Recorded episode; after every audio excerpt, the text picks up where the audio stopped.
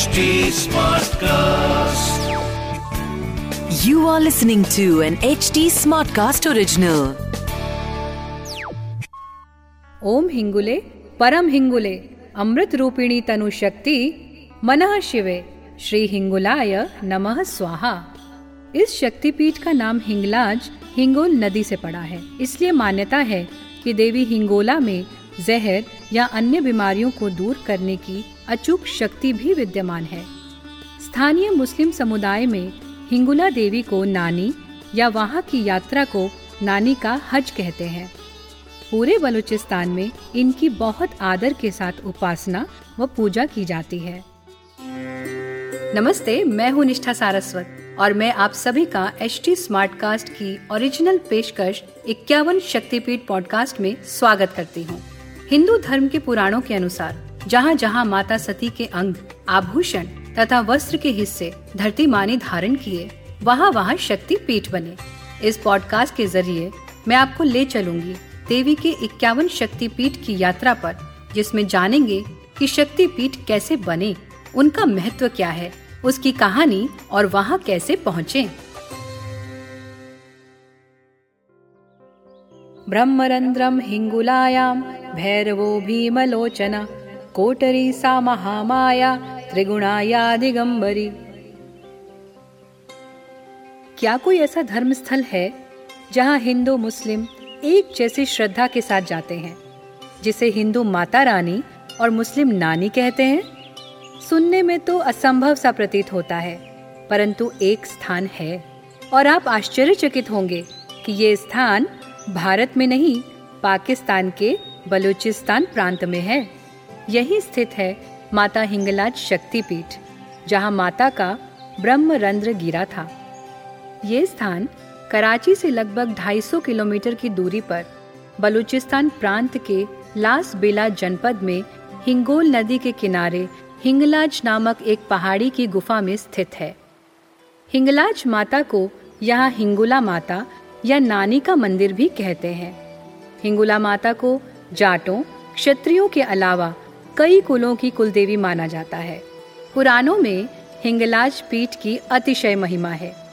श्री देवी भागवत में कहा गया है, हिंगुला या महास्थानम यानी ये हिंगुला देवी का प्रिय महास्थान है। ब्रह्म वैवर्त पुराण के अनुसार हिंगुला देवी के दर्शन से पुनर्जन्म का कष्ट नहीं भोगना पड़ता। यहाँ माता सती का ब्रह्म ब्रह्मरंध्र गिरा था। यहाँ की शक्ति हिंगुला तथा भैरव यानी शिव भीम लोचन है। शक्ति पीठों के बारे में ये मान्यता है कि वहाँ देवी का जो अंग गिरा था, उस शक्तिपीठ की यात्रा और वहाँ उपासना करने से मनुष्य को उस अंग से संबंधित सिद्धि प्राप्त होती है। ब्रह्मरंध्र योग में मस्तिष्क के ऊपरी भाग में माना जाने वाला वो स्थान है, जो एक छिद्र की तरह है, इसलिए उसे रंध्र कहा जाता है। इस स्थान पर सुषुम्ना, ईड़ा और पिंगला, ये तीनों नाड़ियाँ मिलती हैं। कहते हैं कि पुण्यात्मा लोगों और योगियों के प्राण इसी रंध्र को भेद कर निकलते हैं। ब्रह्म रंध्र को शरीर का दसवां द्वार कहा जाता है। अन्य द्वार इंद्रियाँ हैं जो खुली रहती हैं, किंतु ये दसवां द्वार सदा बंद रहता है। सिर्फ़ तपस्या द्वारा ही इसे खोला जा सकता है। इसके खुलने पर सहस्त्रार चक्र से अमृत रस निकलने लगता है। जिससे योगी को अमर तत्व प्राप्त हो जाता है। हिंगुला माता की उपासना तथा उनके मंत्र की शक्ति से मनुष्य का ब्रह्म रंध्र जागृत होता है और उसे परम ज्ञान की प्राप्ति होती है, जिससे वो जन्म मृत्यु के बंधन से मुक्ति का मार्ग जान लेता है और मोक्ष की प्राप्ति कर सकता है। महर्षि दधीची माता हिंगुला का स्तुति मंत्र कहते हैं। ओम हिंगुले, परम हिंगुले, अमृत रूपिणी तनु शक्ति मनः शिवे। श्री हिंगुलाय नमः स्वाहा। इसी मंत्र से इन देवी की उपासना की जाती है। इस शक्तिपीठ का नाम हिंगलाज हिंगोल नदी से पड़ा है। इसे संस्कृत महाकाव्य में ब्रह्मदेव क्षेत्र के नाम से उल्लेखित किया गया है। हिंगलाज का अर्थ है सिंदूर। सिंदूर मर्क्यूरिक सल्फाइड से बनता है। प्राचीन काल में इसका प्रयोग जहर मार दवा के रूप में किया जाता था। इसलिए मान्यता है कि देवी हिंगोला में जहर या अन्य बीमारियों को दूर करने की अचूक शक्ति भी विद्यमान है। स्थानीय मुस्लिम समुदाय में हिंगुला देवी को नानी या वहाँ की यात्रा को नानी का हज कहते हैं। पूरे बलूचिस्तान में इनकी बहुत आदर के साथ उपासना व पूजा की जाती है। ये शक्तिपीठ सतयुग से स्थापित है। इसे 32 लाख साल पुराना बताया गया है। कहा जाता है कि इस स्थान पर ब्रह्म हत्या, भ्रूण हत्या, स्त्री हत्या जैसे बड़े बड़े घोर पापों का सच्चे मन से प्रायश्चित करने से व्यक्ति देवी की कृपा से उन पापों से मुक्त हो जाता है। इस स्थान से संबंधित कई कहानियाँ सुनने में आती हैं, क्योंकि समय के साथ साथ यहाँ बहुत सी घटनाएँ घटी। एक कहानी जो बहुत प्रसिद्ध है, उसके अनुसार श्री राम ने जब रावण का वध किया तो उन्हें ब्रह्म हत्या का पाप लगा। मान्यता है, मंदिर के नीचे एक अघोर नदी है। कहते हैं कि रावण के वध के पश्चात श्री राम ने ब्रह्म हत्या के पाप से मुक्ति हेतु यही तपस्या की, नदी में स्नान किया और ऋषियों ने पाप मुक्ति हेतु यहाँ उनसे यज्ञ करवाया। इस स्थान को तोड़ने और खराब करने की कोशिश कई बार की गई, पर हर किसी ने इस शक्ति पर सर झुकाया। हिंगलाज मंदिर पहुँचना अमरनाथ यात्रा से भी कठिन माना जाता था। जिस जमाने में अच्छी गाड़ियाँ नहीं थी, तब कराची से हिंगलाज पहुँचने तक 45 दिन तक का समय लग जाता था।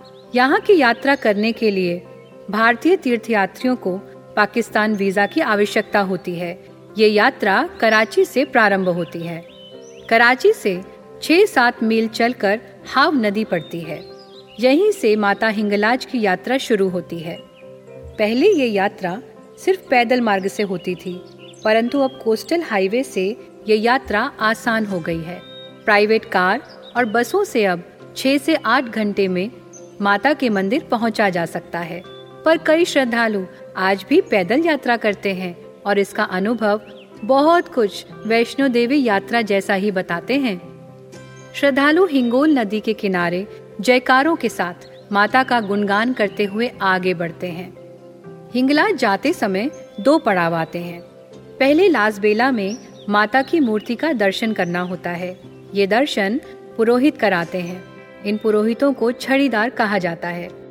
फिर वहाँ से शिव कुंड चंद्रकूप जाते हैं। चंद्रकूप तीर्थ पहाड़ियों के बीच में धुआँ उगलता हुआ एक ऊँचा पहाड़ है। वहाँ पानी में विशाल बुलबुले उठते रहते हैं। आग तो नहीं दिखती किंतु अंदर से ये खोलता रहता है। भाप उगलता हुआ ये एक ज्वालामुखी है। यहाँ भक्त अपने पापों की घोषणा कर नारियल चढ़ाते हैं तथा भविष्य में उनकी पुनरावृत्ति ना करने का वचन लेते हैं। इसलिए हिंगुलाज को अग्नि शक्ति तीर्थ भी कहा जाता है, क्योंकि वहाँ अग्नि उगलते चंद्रकूप पर तीर्थ यात्री अपने गुप्त पापों का प्रायश्चित करते हैं। ऐसा कहा जाता है कि जो पाप छिपाते हैं, उनका नारियल वहाँ स्वीकार नहीं होता। फिर भक्त आगे बढ़ते हैं। रास्ते में कहीं खजूर के वृक्ष तो कहीं झाड़ियों के बीच पानी के स्रोत मिलते हैं। मार्ग में मीठे पानी के तीन कुएँ पड़ते हैं।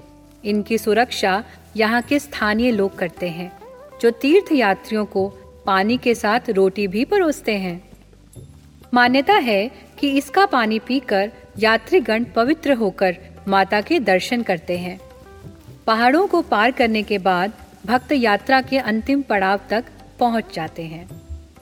अंतिम पड़ाव पर पहुंचकर यात्री विश्राम करते हैं। अगले दिन सूर्योदय से पूर्व अघोर नदी में स्नान करके गीले कपड़ों में ही पूजन सामग्री लेकर दर्शन हेतु जाते हैं। नदी के पार पहाड़ी पर माँ की गुफा है। इस गुफा को माता हिंगलाज का महल भी कहा जाता है। इसको यक्षों द्वारा निर्मित बताया जाता है। ये एक बहुत ही रहस्यमय नगर जैसा प्रतीत होता है। ऐसा लगता है, मानो पहाड़ को पिघलाकर बनाया गया हो। हवा नहीं, प्रकाश नहीं, परंतु रंगीन पत्थर लटकते रहते हैं। वहाँ के फर्श भी रंग बिरंगे हैं। दो पहाड़ियों के बीच एक रेतीली पगडंडी है। सचमुच, माँ की अपरंपार कृपा से ही भक्त वहाँ तक पहुँच पाते हैं। मंदिर के साथ ही गुरु गोरखनाथ का चश्मा है। मान्यता है कि माता हिंगलाज देवी यहाँ रोज सुबह स्नान करने आती हैं। कुछ सीढ़ियाँ चढ़कर गुफा का द्वार आता है, जिसमें कोई दरवाज़ा नहीं है। इस विशालकाय गुफा के अंतिम छोर पर शक्ति रूप ज्योति के दर्शन होते हैं। वेदी पर दिया जलता रहता है। परिक्रमा करने के लिए इस गुफा में वैष्णो देवी की प्राचीन गुफा की तरह ही हाथ व पैरों के बल एक रास्ते से दाखिल होकर दूसरी ओर से निकल जाते हैं।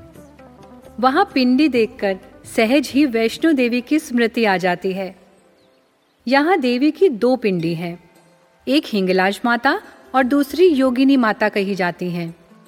अब गुफा के दोनों ओर दीवार बनाकर उसे एक संरक्षित रूप दे दिया गया है। माँ की गुफा के बाहर विशाल शिलाखंड पर सूर्य, चंद्रमा और त्रिशूल की आकृतियाँ अंकित हैं। कहते हैं कि ये आकृतियाँ राम ने यहाँ यज्ञ के पश्चात स्वयं अंकित की थी। हिंगलाज शक्तिपीठ आने का सबसे अच्छा समय अप्रैल और अक्टूबर में नवरात्रि के समय होता है, क्योंकि इन दिनों यहाँ प्रतिवर्ष धार्मिक महोत्सव और मेले का आयोजन होता है, जिसमें दूर दराज के इलाके से लोग आते हैं। धन्य है वो भक्त। जो माता हिंगलाज के दर्शनों से पाप मुक्त हो जाते हैं और जन्म मरण के चक्र से मुक्त हो जाते हैं। आप यदि हिंगलाज माता के दर्शनों की अभिलाषा रखते हैं तो इंटरनेट पर भारत से कई ट्रैवल पैकेजेस अवेलेबल हैं। अगले एपिसोड में मैं आपको बताऊँगी सुरकंडा शक्तिपीठ के बारे में, जहाँ माता सती का सर गिरा था। देवी आदि शक्ति की कृपा आप सब पर सदा बनी रहे। आगे की कहानी सुनने के लिए हमसे जुड़े रहिए। मैं हूँ निष्ठा सारस्वत और आप सुन रहे हैं इक्यावन शक्तिपीठ। अगर आप कोई जानकारी या फीडबैक शेयर करना चाहते हैं तो आप मुझे कांटेक्ट कर सकते हैं मेरे सभी सोशल मीडिया हैंडल्स पर। Nishtha Saraswat on Facebook Instagram और यूट्यूब पर। साथ ही आप एच टी को भी फॉलो कर सकते हैं उनके सभी सोशल हैंडल्स पर। Instagram Facebook Twitter LinkedIn YouTube और ऐसे पॉडकास्ट सुनने के लिए लॉग इन करें एच टी पर। इस पॉडकास्ट सीरीज़ को केवल मनोरंजन और जानकारी के लिए बनाया गया है। इसमें साझा किए गए इक्यावन शक्ति पीठों की जानकारी का आधार आपसी कही सुनी और पौराणिक किताबें हैं। इससे हमारा उद्देश्य किसी भी मनुष्य, जाति या समाज की धार्मिक भावनाओं को ठेस पहुँचाना नहीं है। इसलिए इससे जुड़े किसी भी विवाद के हम उत्तरदायी नहीं है। इसकी narration research and writing Nishtha Saraswat ने की है। Direction and production Diksha Chaurasia. Editing and sound designing Amrinder Singh ने की है। This was an HT Smartcast original. HD Smartcast.